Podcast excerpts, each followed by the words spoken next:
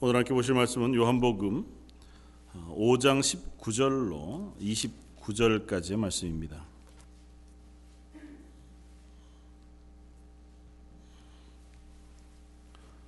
요한복음 5장 19절로 마지막 29절까지의 말씀입니다.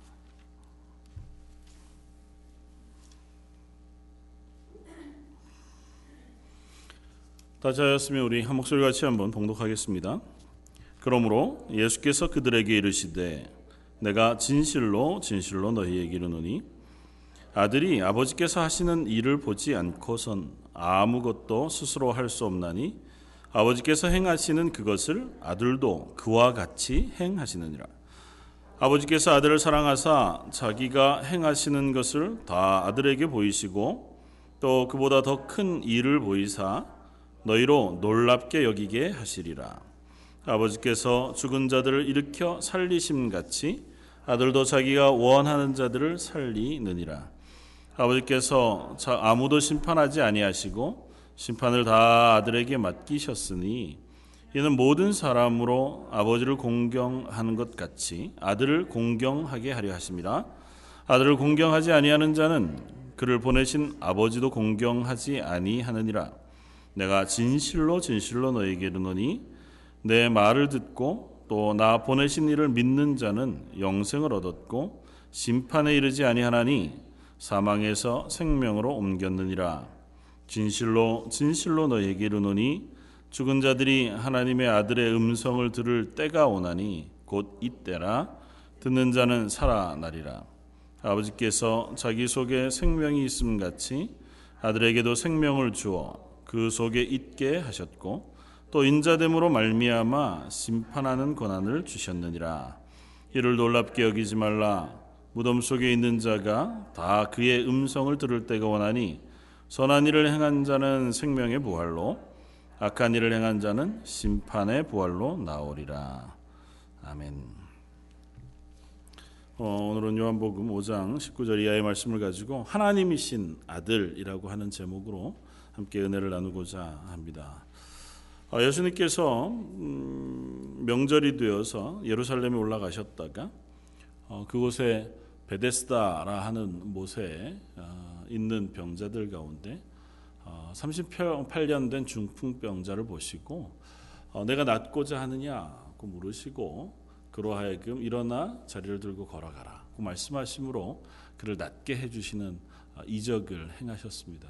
그러니까 어, 그 일을 통해서 하나님께서 생사의 주관자이심과 아울러서 하나님께서 예수님께서 이 땅에 오셔서 어, 우리들에게 허락하신 하나님의 나라의 선포, 그러니까 아픔과 죄악과 괴로움 그것들을 어, 해결해 주시는 물론 그 이전에 우리 속에 죄를 씻어 주심으로 그 하나님 앞에서 하나님의 나라 하나님과 동행하는 삶을 먼저 맛보게 하시는 은혜를 베푸셨습니다. 그런데 문제는 그 일을 본 유대인들, 그러니까 뭐 일반 유대인들도 있지만 주로 예루살렘 성전에 있었던 제사장들이나 바리새인들, 고위직에 있었던 스스로 말씀을 잘 알고 또 그 성전을 섬긴다 이야기했던 그들이 이 안식일 날 예수님께서 38년 된 병자를 고치신 것을 보고 도대체 이 일을 왜 당신이 무슨 권위로 일을 하느냐 그렇게 아, 묻습니다. 그러니까 어, 병이 나은 것은 뭐 나은 것 그건 뭐 둘째치고 거기에 대해서 뭐 나았으니 왈가왈부할 게 없잖아요. 어, 그런데 왜 안식일을 날 고쳤느냐는 겁니다. 안식일 날 안식일을 범했느냐는 거죠. 사계명 안식일을 거룩히 지키라고 하시는 하나님의 명령을 왜 네가 어겼느냐? 그것도 이 어, 안식일에 또 이 특별한 명절에 또 예루살렘 성전에서 그와 같은 일을 행한 것이 옳지 못하다고 그렇게 이야기합니다. 예수님께서 그들을 대하여 말씀하시기를 오늘 본문 앞쪽에 17절에 내 아버지께서 이제까지 일하시니 나도 일한다 그렇게 말씀하십니다. 아버지께서 일하시니 나도 일한다. 뭐 이번 지난번에 한번 우리가 어, 말씀을 살펴보면서 잠깐 살펴보았고 또 몇 번 이 안식일에 대해서 제가 함께 말씀을 나누면서 이 본문을 함께 나눈 적이 있었습니다. 뭐 본질적으로는 하나님의 아들이신 예수님께서 안식일에 병자를 낫게 하신 그 근거에 대해서 설명하는 겁니다. 어, 제일 단순하게는 하나님께서 천지를 창조하시고 마지막 날 어, 일곱째 날 안식하셨습니다. 안식의 이유는 모든 것이 하나님 보시기에 아름답게 창조되었기 때문에 하나님께서 더 이상은 고치시고 만드시고 하시지 않고 그것을 보시며 안식하셨다. 그렇게 기록되어져 있습니다. 그러나 창조하시는 일은 완성하셨으나 그 이후에도 안식일에도 여전히 어, 하나님께서 섭리하시는 이 세상은 하나님의 섭리 가운데 움직여져 갑니다. 그럼 해는 뜨고 또 해가 지고 비도 내리고 사람이 태어나기도 하고 죽기도 하고 하는 아주 일반적인 하나님의 자연 섭리 가운데 하나님의 주권을 행사하시는 일은 안식일이라고 해서 하나님께서 금하시지 않습니다.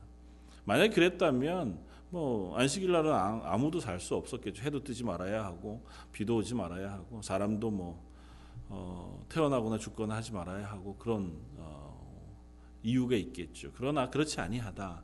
일단은 그것에 의하여 병자를 낫게 하시는 것 그것은 하나님의 섭리 가운데 세상을 다스리는 일의 일부와 같다 하는 것이죠. 그러니까 하나님께서 세상을 섭리하시고 주관하시고 지금도 그 세상이 잘 굴러갈 수 있도록 운행할 수 있도록 그 자연 어, 세상을 어, 지켜보고 계신 것 그리고 그걸 운행하고 계신 것처럼 나도 이 땅 가운데 아프고 병든 이들을 고치고 낫게 하시는 것이 하나님의 뜻이라는 것이요. 하나님의 뜻대로 그를 행하는 것이 결코 잘못되지 않았다고 하는 것과 조금 더 중요하게는 안식일은 모든 것이 하나님 앞에서 보시기에 심히 좋을 만큼 평안한 상태. 그래서 그것을 우리는 샬롬이라고 표현하는.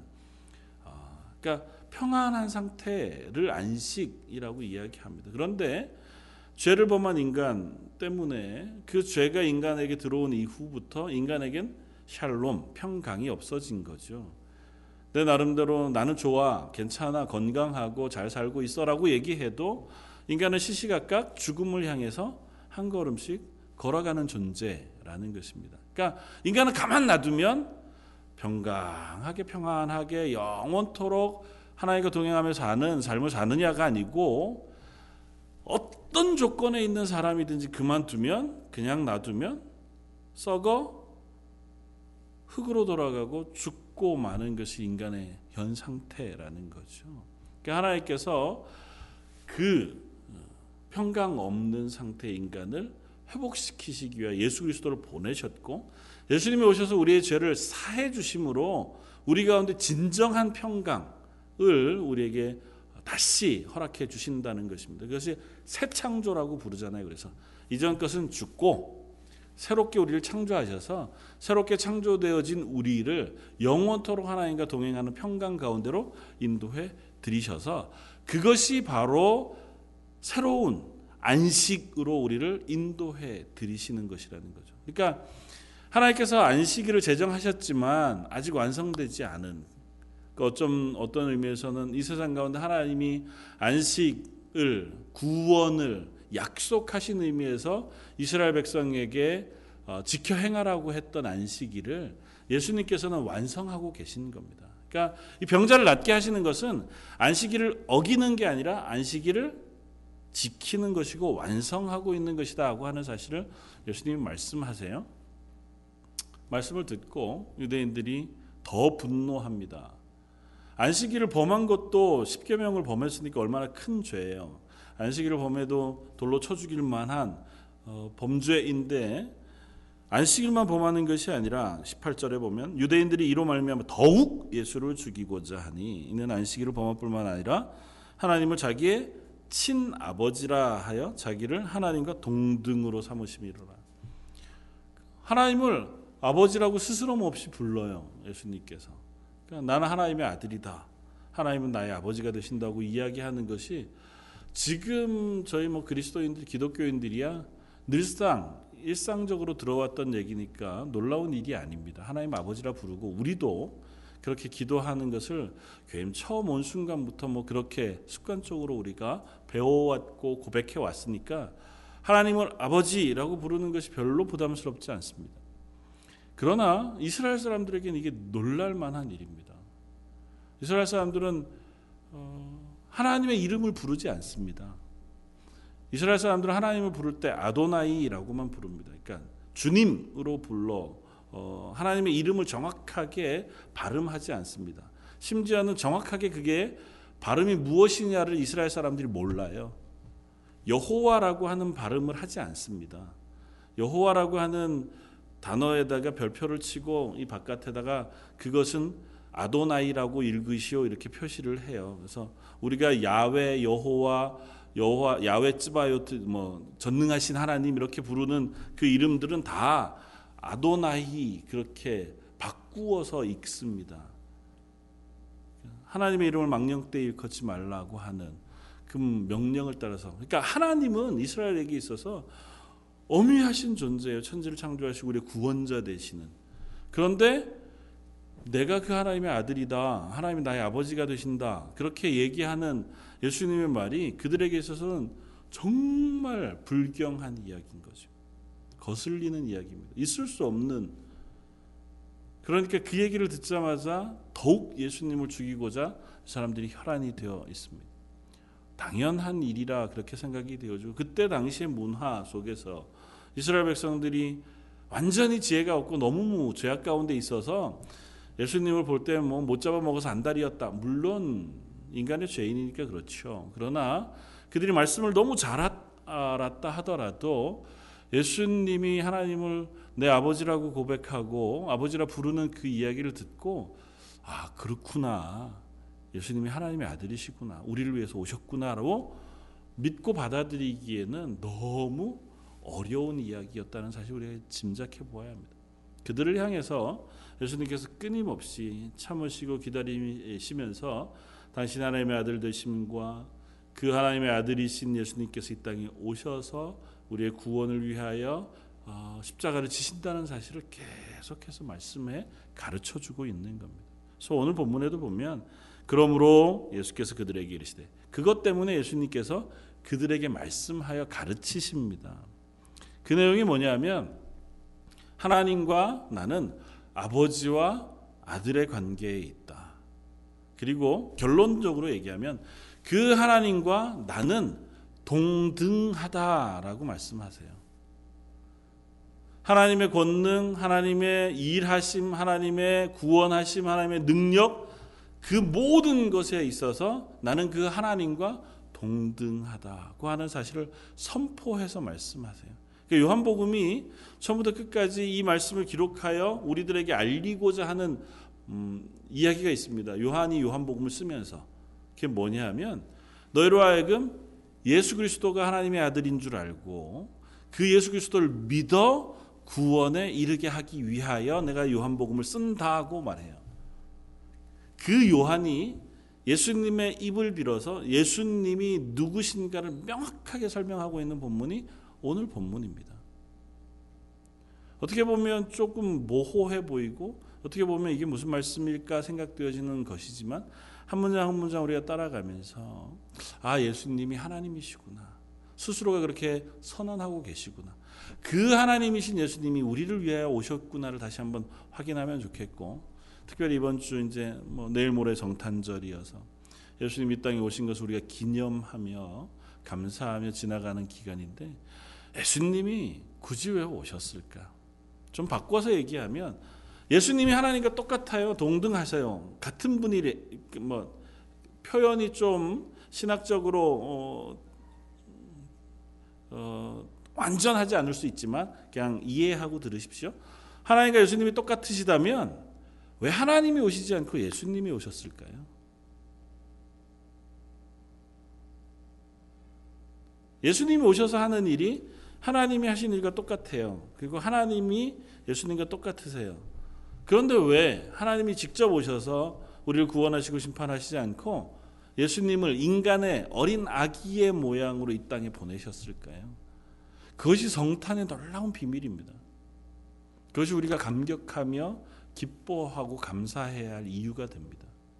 본문을 살펴가면서 한번 보겠습니다. 19절. 내가 진실로 진실로 너에게 이르니. 19절부터 29절까지 가는 동안 내가 진실로 진실로라고 하는 말을 세 번 하세요. 진실로 진실로라는 건 뭐라고요? 제가 여러 번 말씀드리지만 아멘, 아멘. 이 이야기는 뭘 선포하는 거라고요? 예수님이 나는 하나님이다를 스스로 선포하시는 거예요. 그러니까 내가 진실로 진실로 너에게 말하노니는 내가 다른 사람의 권위가 아니라 하나님의 권위로 너희에게 말하고 있다고 하는 것을 이야기 정말 중요한 얘기. 이건 하나님께서 하나님의 권위로 이 사람들에게 가르치고 계신 얘기들을 선포하실 때 진실로 진실로 이렇게 말씀하세요. 그러면서 무슨 말씀을 하세요? 아들이 아버지께서 하시는 일을 보지 않고는 아무것도 스스로 할 수 없나니 아버지께서 행하시는 그것을 아들도 그와 같이 행하시느니라. 무슨 의미일까요? 아들은 아버지께서 하시는 일을 보지 않고는 아무것도 스스로 아무 일도 안 하세요. 잘못 읽으면 그거죠. 아 예수님은 하나님 하시는 거 그냥 따라하는 존재인가? 그러니까 하나님과 예수님 사이에 좀 차, 차등이 있나? 하나님 더 크시고 예수님은 하나님 거 하시는 것을 따라서 똑같이 하시는 분인가? 라고 하는 설명으로 읽을 수 있습니다. 그렇지 않고요. 이야기는 단도직입적으로 얘기하면 하나님과 예수님이 한 분, 같은 분이시다, 동등하시다라는 걸 스스로 선언하시는 거예요.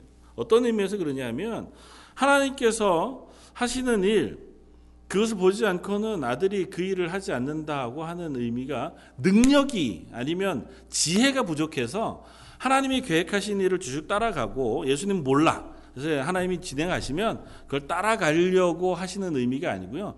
의지, 하고자 하는 의지에 있어서 하나님과 예수님이 같으시다는 얘기예요. 하나님이 하시고자 하는 일이 바로 예수님이 하시고자 하는 일이다라고 하는 얘기를 선언하시는 거예요. 그러니까 하나님이 하시는 일이 아니고는 예수님은 안 하세요. 하나님의 뜻이 아닌 것은 예수님은 행하시지 않으세요. 그러니까 따로따로 하나님은 하나님 따로, 예수님은 예수님 따로 당신의 역할을 감당하고 당신의 일들을 행하시는 게 아니고 하나님이 창세 전부터 인간을 향하여 구원의 계획을 하시고 그것들을 실행하시는 그 모든 일에 예수님도 같은 의지, 같은 계획을 가지고 그곳에서 함께 일하고 계시다라고 하는 것을 설명합니다. 이 설명을 잘 좀 이해하려고 하면 어, 창세기 19장에 나오는 이야기 속에 우리가 힌트를 얻을 수 있습니다. 창세기 19장에 어떤 얘기가 나오냐 하면 소돔과 고모라가 멸망하는 이야기가 나옵니다. 그런데 소돔과 고모라를 멸망하는 그 어, 자리에서 어, 롯에게 이 천사 예수님과 뭐 천사들 어, 아마 우리는 이 이위 대신 예수님 그분께서 그 자리에 함께 모세에게 말씀하시고 가셨다고 믿습니다. 그 설명 가운데 천사가 롯에게 얘기합니다. 너 빨리 저 산으로 가라. 그러니까 롯이 얘기해요. 아 거기까지 갈래니까 너무 멉니다. 우리를 저 가까운 소알이라는 성까지만 가도록 허락해 주십시오. 그 우리가 그 피하기 전에 여기에 어, 심판이 임하면 우리가 위협을 당할까봐 두렵습니다. 그러니까 창세기 19장 22절에 천사가 이렇게 얘기해요. 내가 아, 내가 거기에 이르기까진 내가 아무 일도 행할 수 없느니라. 네 롯과 너의 딸들을 어, 너희가 거기 갈 때까지는 내가 아무것도 할 수 없다고 얘기하세요. 무슨 표현일까요? 능력이 없어서 거기 갈 때까지는 하나님께서 실력이 없고 능력이 없어서 가야만 조건이 돼 이제 무슨 심판을 행하신다는 의미일까요? 표현이 뭐냐면 네가 거기 갈 때까지는 내가 내 스스로 그 일을 하지 않으마라고 하는 약속이시라는 거죠. 그러니까 할 수 없다는 의미가 꼭 능력이 없어서 안 한다는 의미가 아니라 나 스스로가 나의 일하는 것을 제한해 참고 기다리신다고 하는 의미를 하고 계신 거예요. 마찬가지 이 본문도 내가 아들이 아버지 행하시는 일을 보지 않고서는 아무것도 스스로 하지 않는다고 하는 의미는 하나님의 일하시는 것만 내가 그 일만 하는 하나님과 같은 뜻으로 같은 구원의 사역을 같이 이루어 가시는 하나님 되신다고 하는 사실을 우리에게 설명하고 있는 겁니다. 그 이야기는 뒤에 나오는 본문 속에서 조금 더 분명해집니다. 20절 아버지께서 아들을 사랑하사 자기가 행하시는 것을 다 아들에게 보이시고 또 그보다 더 큰 일을 보이사 너희로 놀랍게 여기게 하시리라. 하나님께서 아버지께서 아들 예수님에게 행하시는 모든 것을 다 알게 하세요. 보여 알게 하세요. 보통 서로가 가장 잘 알고 내 모든 것들을 다 보여주는 관계는 어떤 관계일까요? 가장 친밀한 관계 외에는 사실은 그렇지 않습니다. 제가 가끔 그런 뭐 말씀 우스개로 드리는데 혹 뭐 마음에 교회 안에서 섭섭한 게 있고 불만이 있고 누군가를 향한 좀 그런 게 있거든 어, 다른 데서 얘기하지 말고 누구랑만 얘기하라고요. 부부끼리는 얘기하시라고요. 뭐 그거라도 얘기해야 마음이 좀 시원해지죠. 잠자리에 들어서 부부끼리는 좀 욕도 하고 뭐 그렇게 하다가 그 자리에서 끝내면 아무 문제 없습니다. 왜냐하면 부부간에는 그래도 서로의 흉허물을 참 잘 알아요. 같이 살고 그 사람이 어떤 사람인지 아니까 좀 내가 심한 모습을 보여주고 연약한 모습을 보여줘도 아, 뭐 때문이려니 하는 걸 잘 짐작합니다. 그래서 내 모든 것들을 다 보여줄 수 있는 존재. 그 사람이 아마 부부 관계일 겁니다. 부모 자식 간에도 보여줄 수 없는 것들을 부부 간에는 보여줄 수 있습니다. 물론 그것도 한계가 있죠. 그러나 내 모든 것들을 다 보여줄 수 있다고 하는 것은 뭘 의미하냐면 그만큼 그와 내가 친밀하다는 거예요. 내 모든 것들을 다 알게 하신다. 그러니까 하나님이 하나님의 모든 것을 아들에게 다 알게 하신다는 의미는 하나님과 아들이 그토록 친밀하게 하나 되신다고 하는 사실을 우리에게 설명해요. 그러면서 뭐라고요? 아버지께서 아들을 사랑하사라고 표현해요. 그러니까 하나님과 예수님께서 아버지와 아들이 되시고 두 분 사이에 친밀한 관계로 한 뜻으로 하나님의 구원을 이루어가고 계시는 관계이신 것을 우리들에게 설명해 보여주고 계시다는 것입니다. 그러면서 21절 아버지께서 죽은 자를 일으켜 살리심 같이 아들도 자기가 원하는 자들을 살리느니라. 아버지가 생사의 주관자세요. 생명의 주인이셔서 죽은 자를 살리시기도 하시고 또 그들을 심판하시기도 하시는 하나님이세요. 그와 동일하게 생명의 주인 되시는 그 자리에 아들도 동일하게 당신이 원하는 자들을 살리시도록 하셨어요. 그러니까 예수님도 그래서 죽은 자를 심지어 살리시는 권능, 능력이 있으신 거예요. 예수님이 하나님이시기에 하나님과 예수님이 동등하시기에 같은 뜻을 가지고 행하시기에 하나님께서 허락한 것만 하시긴 표현은 그렇게 하지만 하나님이 하신 것처럼 예수님도 생명을 죽이기도 하시고 살리실 수도 있는 하나님이시라는 사실을 우리에게 설명해 보여줍니다. 그리고 한 걸음 더 나아가서 하나님께서 아들에게 아버지께는 22절은 아버지께서 아무도 심판하지 않으시고 심판을 다 아들에게 맡기셨으니 이는 모든 사람으로 아버지를 공경하는 것 같이 아들을 공경하게 하려 하십니다. 심판하시는 권리를 아들에게 다 위임하셨어요. 하나님이 심판하실 수 있지만 그 심판을 이제는 아들에게 맡기셨습니다. 그래서 계시록에 보면 예수님께서 어린 양 사자와 같으신 어린 양이신 예수님께서 손에 철창을 드시고 마지막 심판 때 그 아래로 오셔서 온 세상을 다 심판하시는 모양이 그려져요. 그러니까 최후의 심판은 아들 예수님이신 예수님께서 온 세상을 심판하십니다. 그리고 그 심판의 근거는 너희가 예수 그리스도를 믿어 구원 얻었느냐? 그렇지 않았느냐. 너희가 예수 그리스도로 인하여 그 보혈로 빠른 하얀 흰옷 의롭다 칭하심을 받은 구원을 너희가 입었느냐 그렇지 않느냐로 예수님께서 온 세상을 심판하실 것이다. 성경 그렇게 얘기하잖아요. 너희가 예수 그리스도를 믿지 아니함으로 이미 심판을 받았느니라.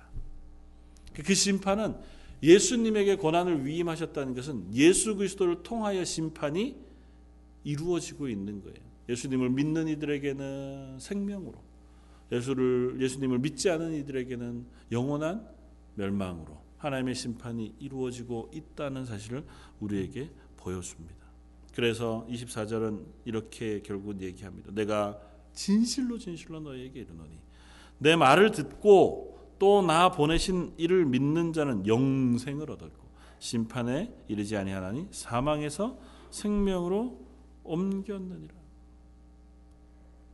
중요한 말씀입니다. 나를 보내신 내 말을 듣고 나를 보내신 이를 믿는 자. 예수님의 말씀을 듣고 믿는 건 예수님이어야죠. 그렇잖아요. 보통은.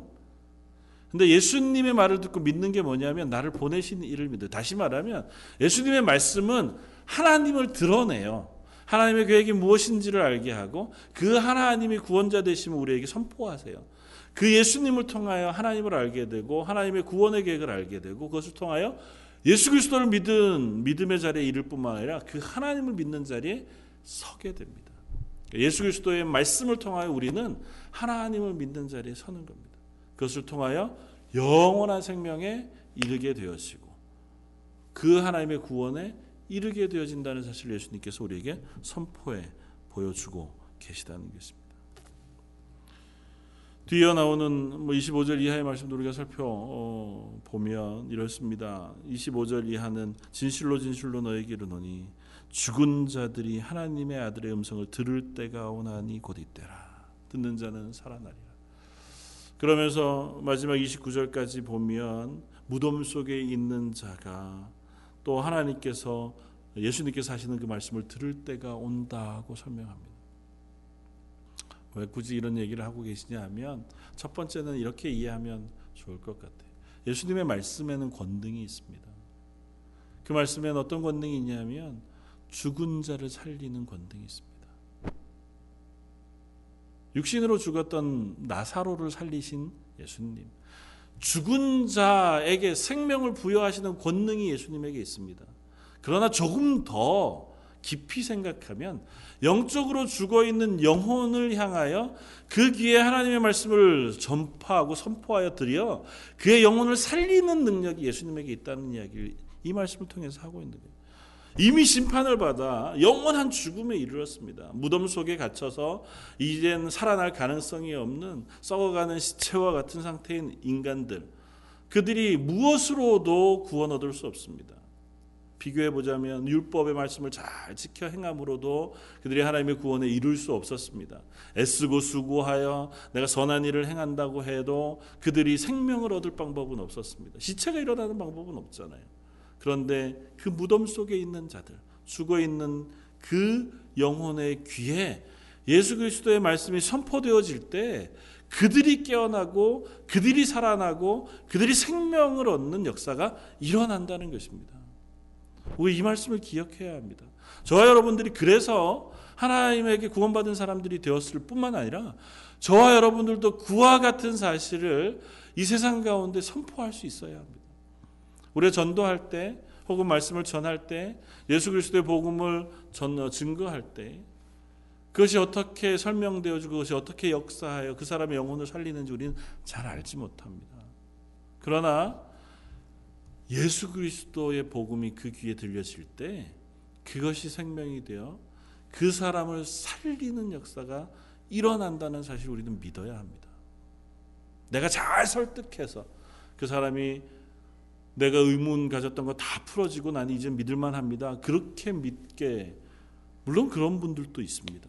그러나 꼭 그렇지 않다 할지라도 심지어 우리가 초대교회 뭐 이야기들을 우리가 듣다가 보면 또 숱한 선교지의 어, 선교사님들의 간증과 고백들을 듣다가 보면 말이 잘 통하지 않아도 설명할 길이 없어도 하나님의 복음을 온전히 다 설명할 시간이 없어도 그저 예수 그리스도의 이름만 선포하고 기도하는 것으로도 그들 마음속에 예수 그리스도가 심겨지고 구원의 은혜가 부어지는 일들을 우리가 얼마든지 듣습니다. 구원은 하나님이 하시는 일이고 그거는 예수 그리스도의 이름을 통하여 이 땅에 선포되어진 하나님의 은혜인 것이 분명합니다.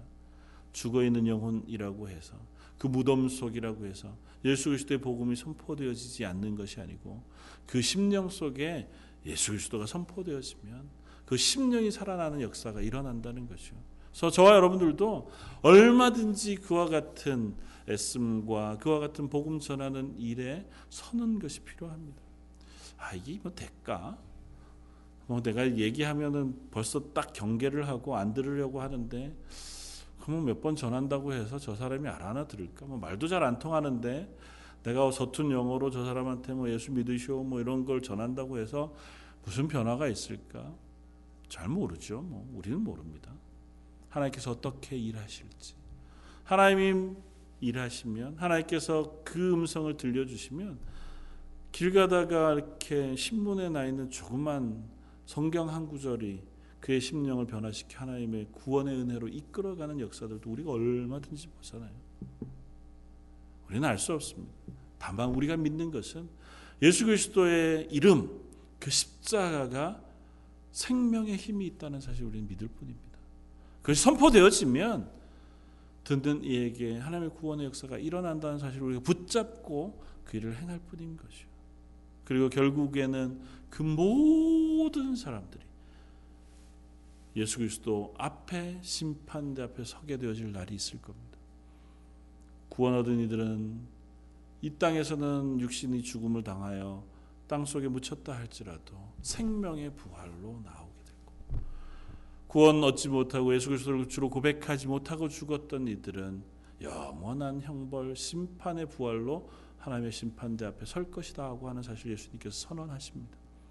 그러므로 너희가 이 땅에 있을 때 생명의 호흡이 있을 때 너희가 예수 그리스도를 주로 시인하고 그 예수 그리스도를 믿는 믿음 가운데 설 것을 요청하실 뿐만 아니라 할 수만 있다면 기회가 됐는 대로 너희가 주변에 있는 사람들에게 예수 그리스도의 복음을 전하는 사람 되라 그렇게 명령하시는 줄 믿습니다.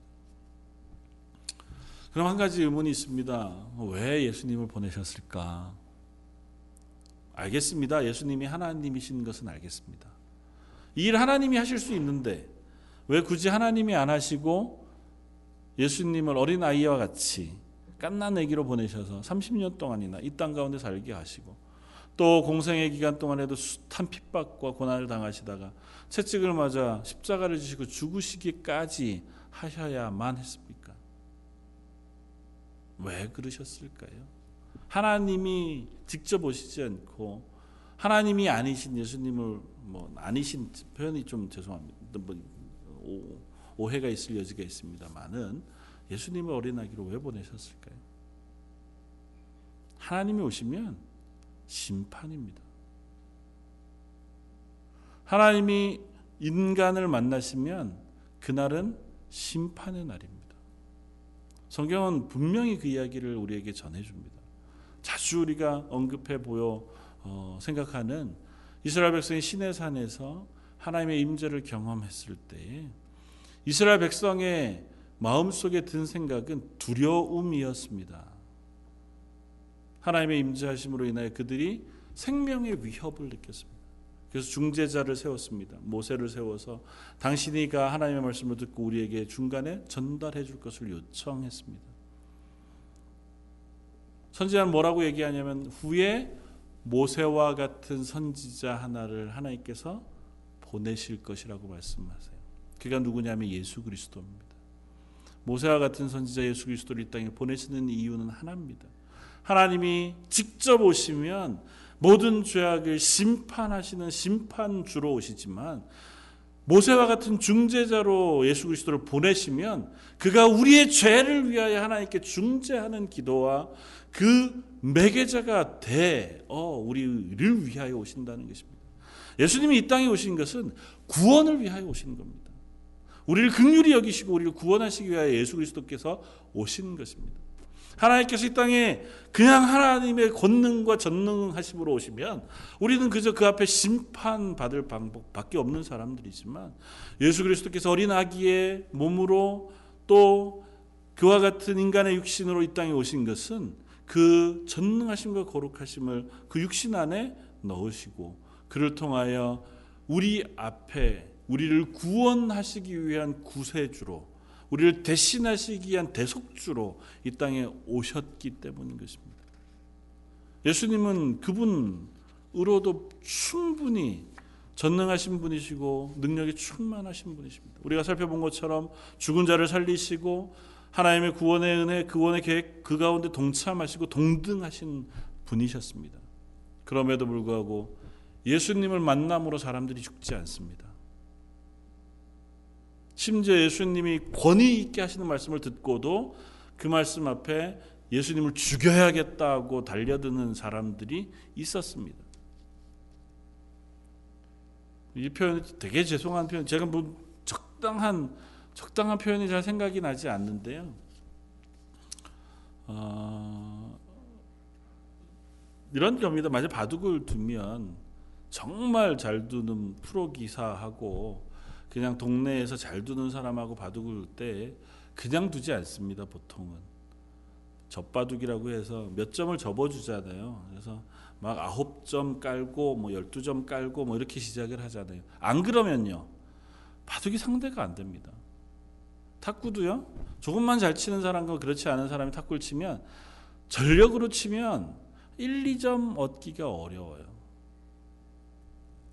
뭐 전쟁을 할 때요. 정말 대군을 거느린 군대와 대군을 거느린 군대가 서로 전쟁을 할 때 이쪽에서 그 장군이 어, 옆에 사원 하나를 들고 데리고 자기 몸에 비무장인 상태로 흰 깃발을 들고 이렇게 쭉 상대편 진영으로 나오는 경우들이 영화 속에 종종 보입니다. 그건 뭔 의미를 가지고 있는 건가요? 나 지금 싸우려고 가는 게 아니다. 우리 얘기 좀 하자. 그 의미잖아요.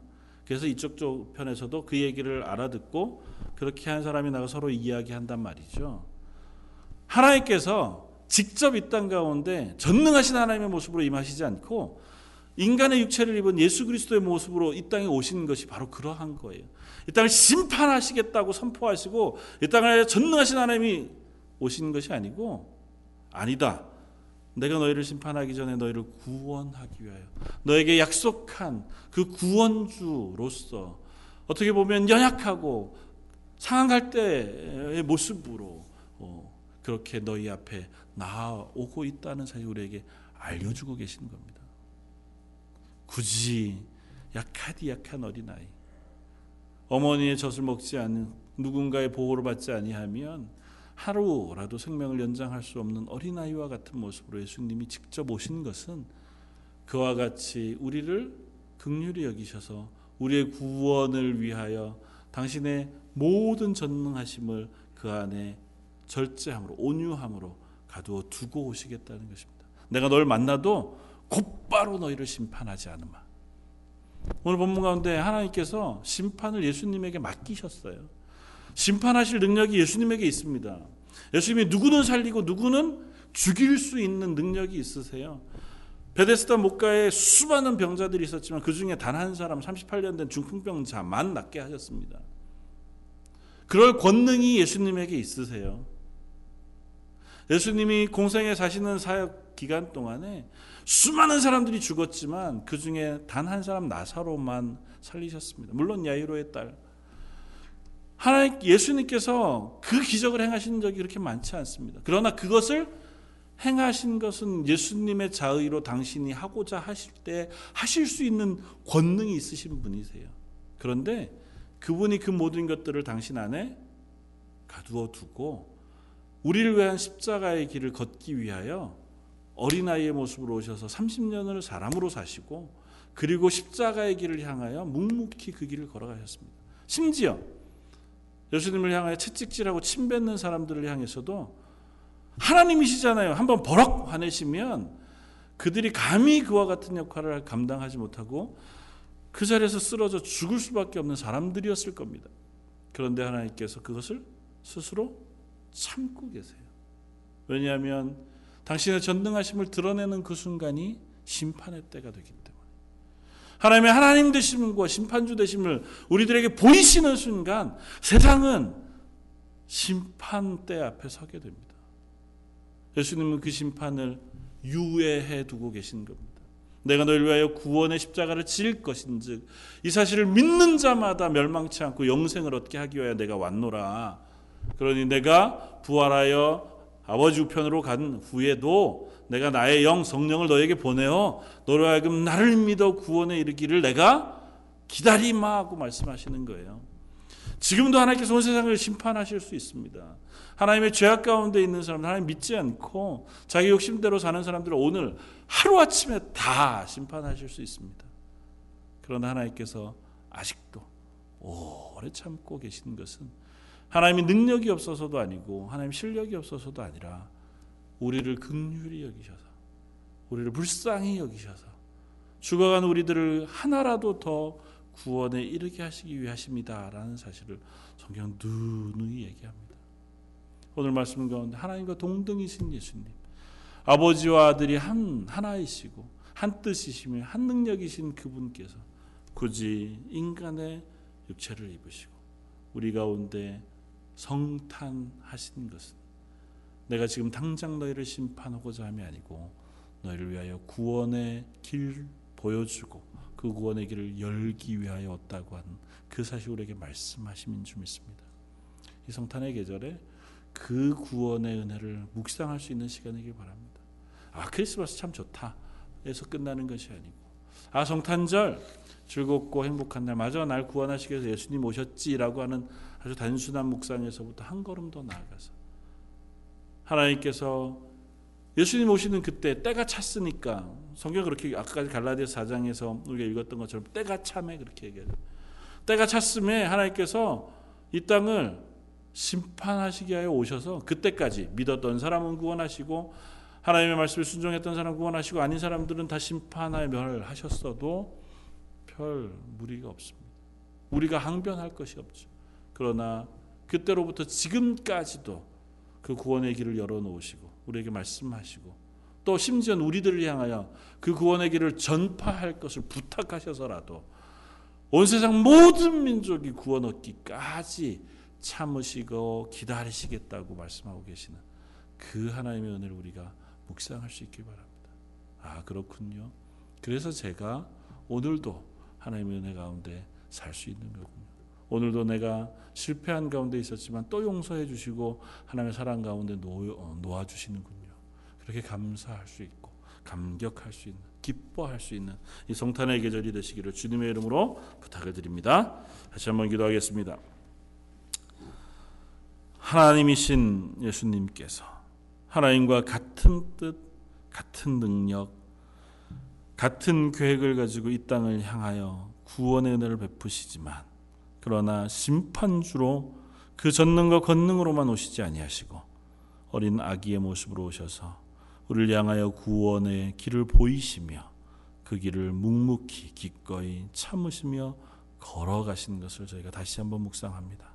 이 성탄의 계절에 그로 인하여 구원받았음에 놀라운 기쁨과 감사가 있게 해주시고 그렇게 맡기신 복음의 일들 예수 그리스도의 이름 그 십자가를 우리로 하여금 세상 가운데 전하는 일에 저희가 쓰임 받을 수 있도록 저에게 은혜와 은사를 부어 주옵소서. 열심을 주시고 그와 같은 힘도 허락하여 주옵소서. 모든 말씀 예수님 이름으로 기도드립니다. 아멘.